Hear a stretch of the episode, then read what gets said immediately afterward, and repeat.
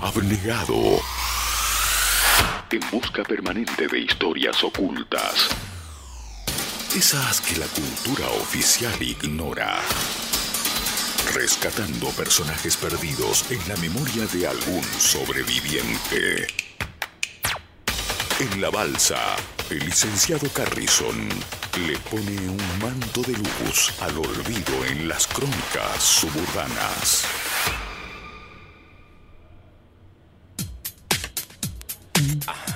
Epa. Pará. Pará.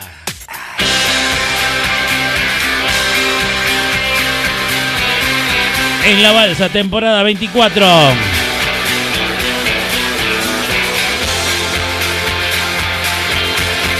Una investigación de años.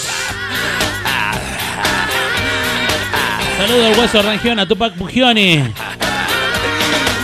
Manden el salvavidas, locos. Fraile salgo a cazar.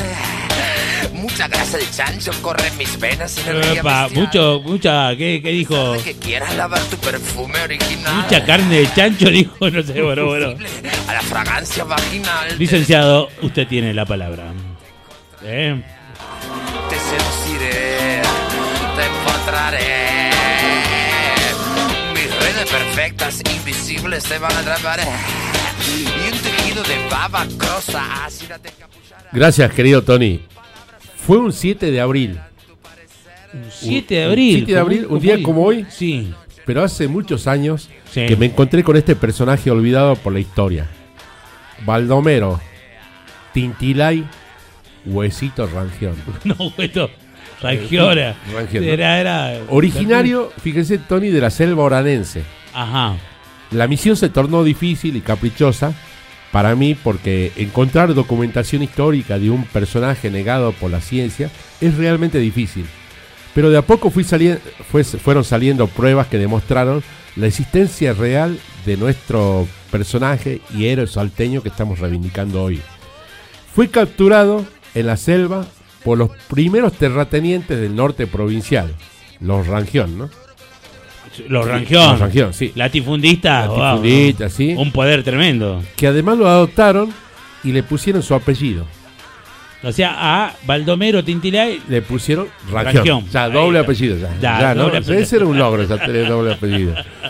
Apenas logran capturarlo, es vendido de forma ilegal a un circo europeo para ser exhibido como una rareza de la especie humana bajo el seudónimo de Larpijucho. Larpijucho. Larpijuch. En francés sería Larpijuch. Larpijuch. Ajá. Debido a la dimensión descomunal de, de su miembro viril. Pará, tranquilo, tranquilo, tranquilo. Era puesto, fíjese Tony, era puesto atrás de una jaula desnudo, tenía un metro noventa de altura, pesaba casi 100 kilos y le pasaba la- de la rodilla 20 centímetros para abajo. Traqué, traqué, pará. Larpijucho fue el único antecesor del negro del WhatsApp. ¿Usted le llegó a algún meme de negro del WhatsApp? Alguna ¿no es vez sí, bueno. Eh, que mi se amigo volvió- ese Marto tiene la colección de todas las fotos de. Mundialmente de viral, WhatsApp, se hizo viral, ¿no? Tiene medio, es medio, medio. Es un Eh. ser extraño, eh, eh, Marto, pero bueno. eh. Pero antes que ese negro hubo salteño que paseó por toda Europa y África y se hizo famoso y no necesitó viral, viralizar nada de su figura. Claro. Ya fue famoso, ¿no? Fíjese, mi tarea de investigación fue realmente difícil. Ya que no ¿Fue encontré- una tarea de años, licenciado? Claro, pues tenía que buscar sponsor Ajá. y no encontraba ningún sponsor que Mm. pueda costear este arduo trabajo que me llevaría mucho tiempo y gastos permanentes.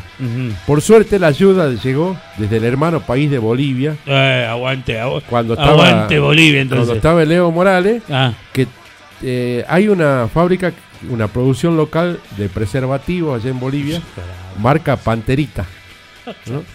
Eso, esos son. Usted conoce los Para- panteritas que venden acá en la feria, ¿no? sí.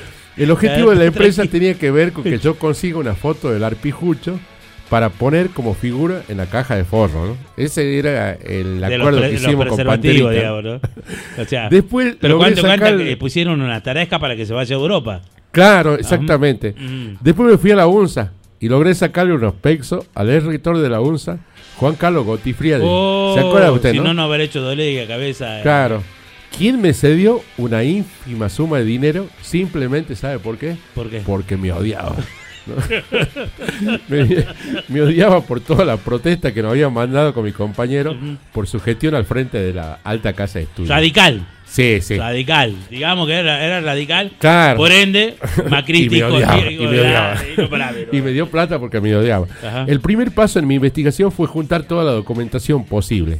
Acudí a la biblioteca de Orán y busqué cualquier dato que pueda ayudarme. Y fue ahí que encontré ese documento revelador que hacía contar su existencia y además describía con exactitud el tamaño del miembro viril del arpijucho.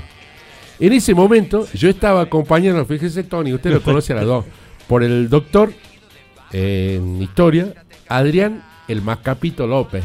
Oh. El Adrián López fue Sí, compañero suyo en la sí, uni, sí, sí, ¿sabe? sí. Y la doctora también que usted la conoce, Cristina Sequeira Serapio. Oh, pero era Sequeira, Sequeira esa, ¿no?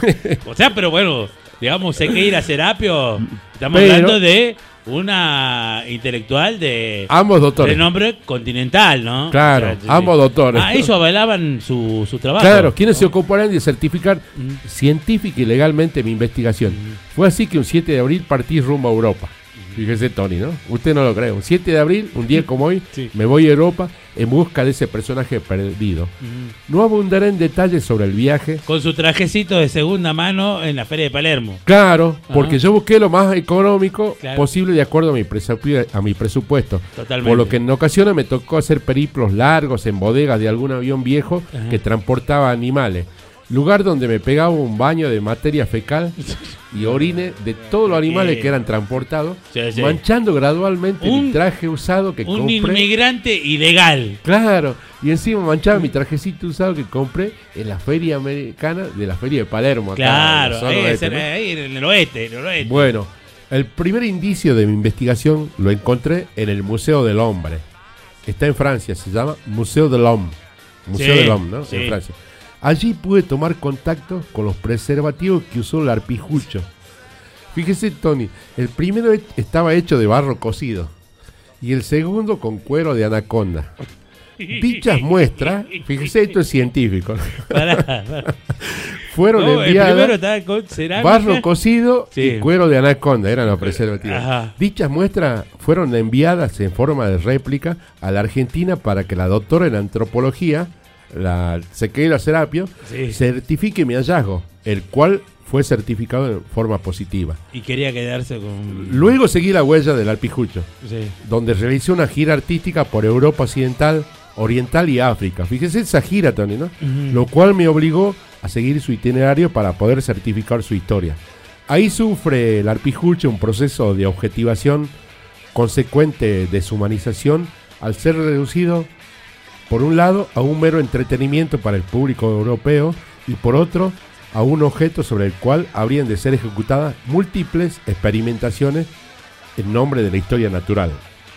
El viaje me obligó a retomar, fíjese Tony esto, mira.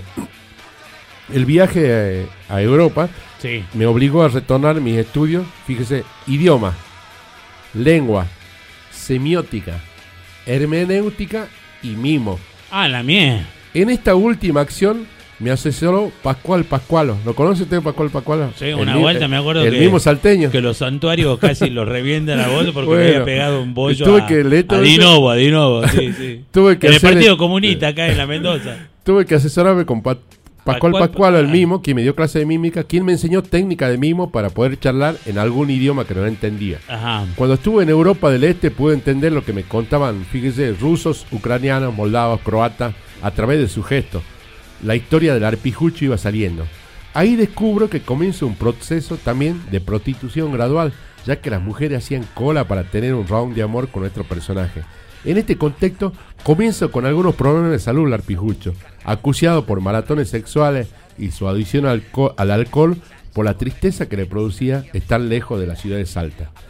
Bueno, luego de esta gira europea, un equipo de científicos lo acompañó hasta el continente africano. Fíjense, Tony, Europa Occidental, Sí. Europa Oriental, África. Y allí cayó en un extraño trance, auxiliado por distintas tribus con ritos y prácticas medicinales ancestrales. Ya se lo venía notando de hace tiempo algo extraño. Había noche en que estaba durmiendo, fíjese esta- este, este ataque que le agarra, Ah. le agarra. Y su miembro viril, o sea, su pene, Sí, comenzaba a temblar y le pegaba una especie de cachiporrazo en el pechito, así, ¿no? Así, como si tuviera Ah, vida ¿qué propia. Él no podía controlar Marto, eso. ¿qué te dice? Eh, eh. ¿Qué te dice? Tejada, boludo. Él no podía controlar esos ataques, lo cual le producía unos alaridos como si estuviese poseído. Ajá. Sus ojos parecían que iban a saltar y su cabeza daba vuelta al estilo película del exorcista. Ajá. Con todos estos problemas, el arpijucho seguía siendo exhibido con aquellas impresionantes contorsiones. Parecía que además sufría un hechizo producto de tantas mujeres que había enamorado en su camino. Dice que alcanzaba un momento de calma cuando alguien le cantaba las primeras estrofas del himno al Señor del Milagro. Como Ah, buen salteño. Ah, se mierda. calmaba el toque. Cuando sí, le agarraban, sí. le cantaban. Ah, mirá vos. Mirá, mirá, mirá, qué dato. La gira continuó por Kenia y Senegal, mientras el arpijucho Uh, o sea, estamos hablando del África. Ya África intensa, Eh, ¿sí? Claro. Continuaba con distorsiones faciales. Se babeaba, no se le entendía nada. Berreaba como un ternero y luego se eyaculaba encima. No, pará. Tranquilo, este tranquilo. es científico, delante Ah, de cualquier persona. Tranquilo, tranquilo. Casi siempre los, mati- los nativos de África Ah. mataban una gallina y chorreaban la sangre sobre su cuerpo. En general no le hacía ningún efecto. Los científicos europeos se encontraban ante un, ante un caso irresolvible y los nativos africanos tampoco sabían qué hacer. Tras 30 días de calma, sin sufrir ataque, fue presentado como figura estelar en Senegal en su edición del domingo. Larpijucho estaba en la tapa del diario más importante de Senegal, invitando a todos los que quisieran verlo en su último día de gira africana. Sin embargo, en medio de los conflictos políticos del país, Larpijucho fue acusado de comunista, snob y oligarca por su apellido, ¿no? ¿Cómo? Y Pero eh, comunista y oligarca como eh, que no comunista, pega. snob y oligarca por su apellido Mm. y además sexualidad dudosa. Uh, bueno, Por ese motivo, acá caen varios, te digo, ¿no? Con Claro, sexualidad. ya cuando de te nuestro amigo caen varios, caen varios, caen varios en la volteada, te digo, ¿no? por ese motivo se refugió perseguido por el ejército. Parece que viene Tejadita, es Tejadita el que vive que viene ahí, o bueno. y- Fíjese, Tony, se refugió perseguido por el ejército en una remota tribu africana que tenía la sospecha de ser caníbal. Ajá. Apenas llegó a la tribu, fue rodeado por esos salvajes que se admiraban del, del armamento del arpijucho. 57 centímetros. No. El primer encuentro fue amenazante y desconfiado. Luego los salvajes fueron seducidos por las baratijas y cosas que encontraron en el bolso del arpijucho. Espejitos de colores, cueros de anaconda que usaba como preservativo, coca, bica, goma de mascar. Fueron recibidos con una conmovedora ingenuidad y gozo para luego repartir entre sus jefes. No obstante, el cacique de la tribu permanecía distante. Al cuero en el campo acá se le dice pelicha. Claro, Claro, sí, es el Claro. que deja Entonces él- cuando él muta de, de- de piel queda la pelicha. Claro, él, él utilizaba Ajá. eso. de- claro, porque no existía. Claro. No, el caci- no obstante, el cacique permanecía distante e invitó al arpijucho a su, cosa, a su choza para aclarar el asunto. Sin ninguna piedad, fíjese, apenas entra en la choza, le clava un dardo envenenado en el miembro viril al arpijucho, ya que pensaba que tenía entre sus piernas una, rale tampoco. una anaconda. Bueno, el dardo paralizó el flujo sanguíneo, produciéndole una especie de priapismo. ¿Sabe lo que es el priapismo? No. Es una erección que descomunal que no se, no se baja. Ya queda así duro. Es el priapismo. Es un. El efecto. Claro, el, el flujo sanguíneo se, se cierra y queda así. Cortafierro, no sé. y posteriormente el priapismo le vino un paro cardíaco. Inmediatamente fue arrojado al río para que las pirañas se devoren, ya que ningún caníbal quería degustar el cuerpo al estar envenenado. Mientras su cuerpo era devorado, quienes lo acompañaban a modo de requiem entonaban la estrofa del himno al Señor de Milagro que tanta calma le traía al arpijucho como era salteño, ¿no? Dicen que en Francia hay un descendiente directo de él en esa gira, ¿no? Allá en Francia lo llaman pijitus.